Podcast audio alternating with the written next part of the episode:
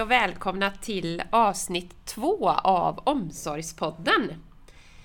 Stina Torell här, ni känner mig sedan avsnitt ett. Och jag har bjudit in en gäst till detta avsnittet. Vi ska ju som vi nämnde i första avsnittet prata kring ICF idag. Välkommen Linda säger jag! Tack Stina! Linda Glad heter jag då och jobbar här på Pulsen också. Mm. Och eh, har jobbat en hel del med ICF. Kul! Kan inte du berätta lite om din bakgrund Linda? Eh, jo det kan jag Jag kommer ju ifrån en liten eh, håla på Skaraborgsbygden som heter Tidaholm och där har jag jobbat med verksamhetsutveckling och dokumentation under ganska många år och Mm. kommit in på det här med strukturerad dokumentation som vi då landar i när vi kommer till ICF. Just det, och du är distriktssköterska i botten. Och jag är distriktssköterska och har Härligt! jobbat eh, i några år som det höll jag på att säga men ganska många år. Mm. Mm. Men du, vi hoppar väl in på området då? På själva ICF På själva ICFen. Ja. Vad är ICF, Linda? Ja, vad är ICF? Det är ju liksom inte ett lätt ämne att ta sig an. Nej. Egentligen är det det. Det handlar ju om att vi ska jobba med en strukturerad dokumentation. Och att vi på något vis ska försöka sortera information på rätt sätt. Mm. Och att vi då nationellt ska kunna sortera information så att vi kan ta del av varandras. Mm. Vi har pratat länge om det här med nationell informationsstruktur. Och många olika delar där vi byter information med varandra ifrån primärvård till sjukhus till kommun. Och där har vi svårt att byta information idag för att vi inte har samma system. Mm. Och då vill vi inte att det ska bero på systemet utan att vi ska ha en klassifikation av information istället så vi kan byta ändå. Så det kan man väl lite kort och gott säga att ja, men det är liksom bakgrunden till ICFen. Och alla jobbar ju med de här punkterna som e-hälsa Mm. och det här ingår ju i, i e-hälsa. Ja. Vi jobbar med nationell patientöversikt och vi jobbar med nationella kvalitetsregister och då behöver vi också jobba med de klassifikationerna och kodverken för att mappa upp uppgifter till de här olika delarna. Mm. Så att det är väl lite det som jag tänker att grunden till ICF är. Varför ska man använda ICF då? Ja, varför ska man använda ICF? Det kan ju kännas helt onödigt. Ja. Man tycker att vi har ett bra sätt att dokumentera på idag. Ja. Ja, vi tycker ju det och vi tycker att det är bra och vi känner oss trygga i det sättet. Och när vi kommer in i ICF och ska börja använda det så är ju känslan utav att det är något nytt, det är lite främmande mark och vi krävs, eh, det krävs av oss som kommer använda det att tänka om. Och vi kommer få tänka mer processstyrt. Eh, det finns ju en process i ICF som man vill att vi ska jobba efter. Och då blir det eh, kanske ett sätt att tänka om och tänka lite ifrån andra hållet mot vad vi är vana vid egentligen. Mm. Så här är det ju, man kan se det som en tvättstuga när vi börjar jobba med ICF. Spännande! Det får Ja. du nog utveckla lite. utveckla det lite, ja. Det tycker jag nog. Man kan se det som att vi kommer ner till tvättstugan och ska tvätta. Och frågan är då om vi bara slänger in all tvätt oavsett färg och vilket tvättråd vi har, 40 eller 60 grader, rakt in i maskinen. Eller sorterar vi den innan? Förmodligen Ja. sorterar vi nog upp den Jag 40 skulle nog grader. säga att vi sorterar väl den. Ja, Ja. vit tvätt, Mm. kulörtvätt, Ja. 40-60 grader, 90 Mm. grader. Och så tvättar vi och så hänger vi upp och sen när vi liksom ska plocka in det i garderoben så kanske vi har en enda stor garderob och slänger in alltihopa. Mm. Nej. Nej, Utan vi sorterar ju när vi har oftast underkläder på ett ställe, strumpor på ett ställe och det är såklart. Ja. t-shirtar och så vidare. Och det är lite så man kan se i CF, att vi ska sortera informationen så vi vet att alltid på den här hyllan ligger rätt information. Mm. Och den informationen av det vi söker. Och det har vi inte riktigt idag när vi har eh, jobbat med den dokumentationsstrukturen vi har idag. Hur, hur skulle du beskriva att det ser ut idag då? Då är det som en enda stor garderob där man har... Inte riktigt en Nej. enda stor garderob. Nej, nej. Men vi har väldigt mycket fri, fria val egentligen ute idag. Vi har ett, eh, ett, ett sökord där man kan skriva mycket fritext. Och när man kommer gå in i CFen här så vill vi ju mer att vi har ett strukturerat val där vi inte får välja så mycket fritt. Ja, det. Och det enda fritexten man egentligen vill att man ska skriva handlar om den unika, det unika för just dig som individ.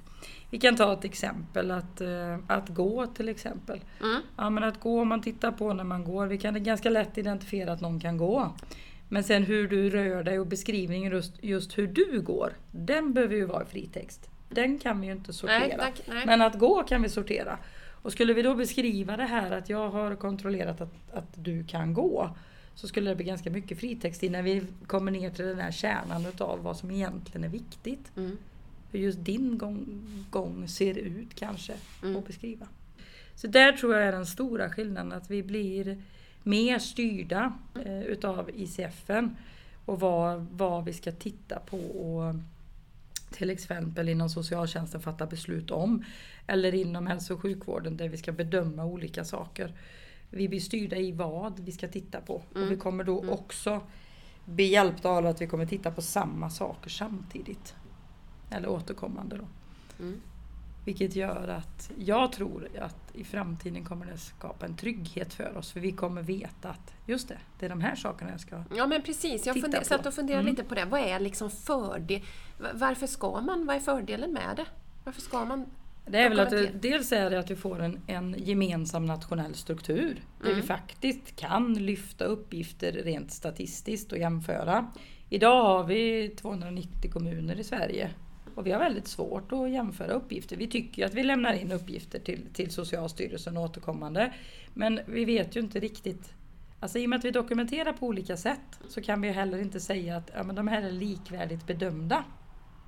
Nej precis. Men det kommer vi ju kunna göra när vi har samma struktur på dokumentationen.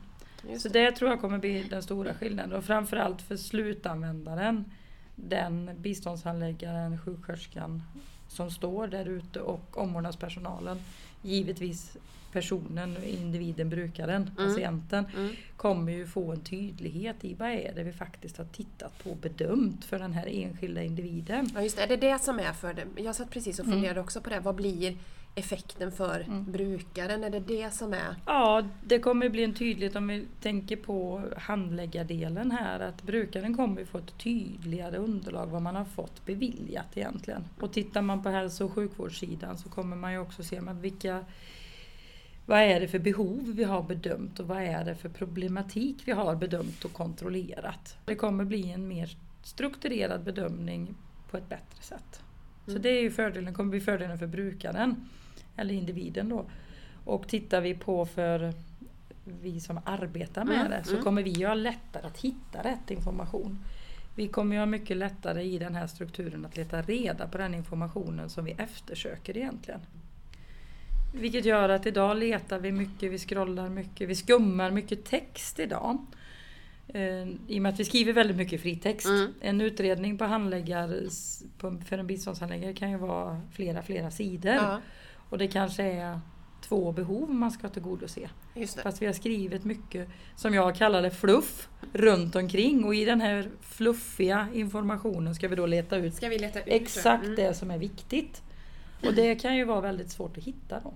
Just det. Både att förstå för den enskilde men också för våra slutanvändare. Alltså vi tänker omvårdnadspersonal som ska hjälpa den enskilde att tillgodose det här behovet. De Just kan också ha svårt att identifiera vad är det egentligen vi ska hjälpa den här enskilde med. Och då kan det ju bli lite godtyckligt. Ja. Eller man tolkar sin egen tolkning utav det. ja. Mm. När jag lyssnar på dig nu Linda så, så känns det som att det bara är fördelar med detta. Det är klart att det Ja. bara är fördelar. Ja. Det är ju det är klart att det kommer finnas nackdelar, tror jag också. Mm. Och det är ju, även om vi tycker att det här är relativt nytt. Jag vill ju bara påpeka att det är så nytt är det ju inte. 2003 kom ju den svenska översättningen Mm. av ICF-klassifikationen. Ja. Och det är ju något som Socialstyrelsen har sagt, vi måste ha ett kodverk. Sen kommer det ju finnas en utmaning i att börja använda det på rätt sätt. Men det är klart att det kommer finnas fördelar. Tänk när hela Sverige har satt det här. När vi verkligen, verkligen kommer kunna jämföra informationen. Mm. Och det är inte bara inom socialtjänsten va? Nej, det är ju det här att tänker vi Arbetsförmedlingen, Försäkringskassan till exempel i utredningar av arbetsförmåga. Så använder man ju också ICF som en grund då. Och då kan vi ju se det i ett vidare perspektiv. Skolan som gör utredningar för eh, våra barn och unga. De kan ju faktiskt också använda ICF. Vilket gör att då kommer vi få en röd tråd genom hela dokumentationen. Ja. Oavsett var jag som individ befinner mig. Och även då internationellt. För det här är ju en internationell klassifikation så vi kommer kunna jämföra oss med andra länder. på ett annat sätt. Mm. Idag har vi ju inte där heller någon form av struktur så att vi kan jämföra. Varför är Sverige så himla bra på äldreomsorg? Tror vi bara det eller vet Eller vi det? vet vi, precis. Och vad har vi jämfört med för uppgifter? Ja.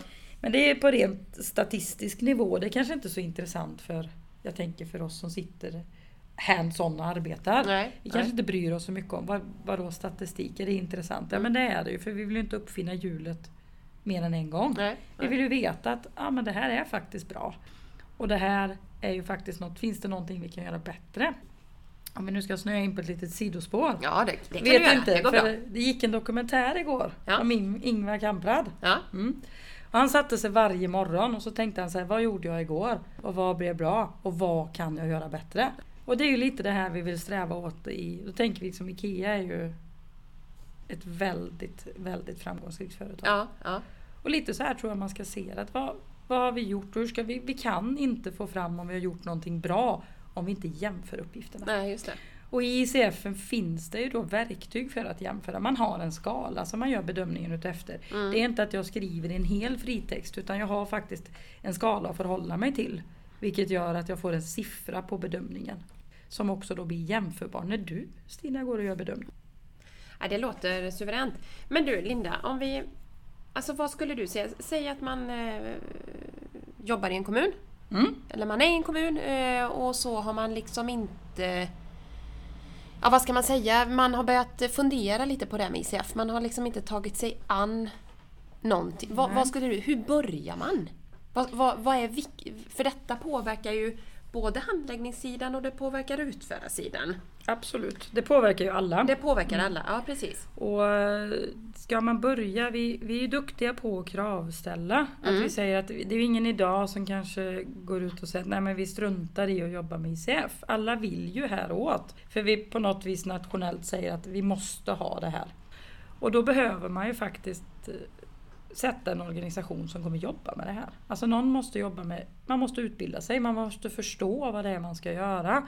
Det här är ingenting som man plockar upp i byrålådan och kör igång Och med kör igång nu. bara Precis. hur som helst. Utan man måste förstå ICF-processen. Man måste förstå vad det är man ska göra och man kan vara ganska många som måste förstå. Alla Ja. måste förstå. Ja, Eh, Det räcker liksom inte att jag bara som vad ska vi säga, projektledare för införandet av ICF förstår vad det är vi ska göra. Utan man måste ha med sig alla på tåget ner till slutanvändaren och även brukarna, kunderna, individerna. De måste ju förstå vad det är för beslut de får i sin Ja, hand. Mm. Eller vad det är de ska ta del utav. ja, ja. Och här har ju vi ett ansvar att göra det förståeligt för dem. Så det handlar om utbildning, kunskap. Eh, Det är väldigt lätt att säga att ja, ja, vi jobbar, vi jobbar med ICF. Och det kan man göra i vanlig sökordsformat om jag säger så. ja. Att man bara jobbar med sökorden och det är ju ett bra steg.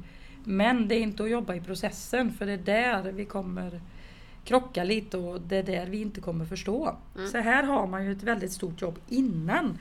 ja just det, innan. Innan man ens börjar tänka på att man ska dokumentera i något journalsystem. Okej, jag är med.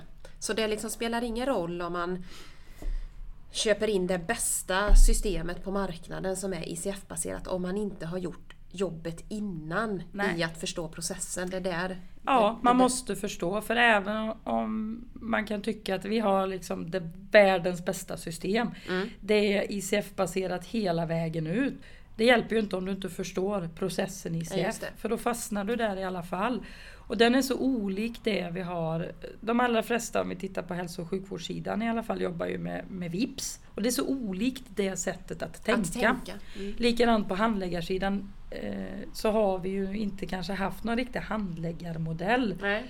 Får man väl klaga på våran podd om jag har fel men eh, vi har inte riktigt haft någon modell. Vi skriver väldigt mycket fritext. Det är klart att vi har utgått ifrån vissa punkter och man behöver se igenom och vi ska ha en skälig levnadsnivå och allt det här. Men det har varit mycket fritext och tolkning från handläggare till handläggare. Och det vi vill nu är ju faktiskt att göra någon form av standard.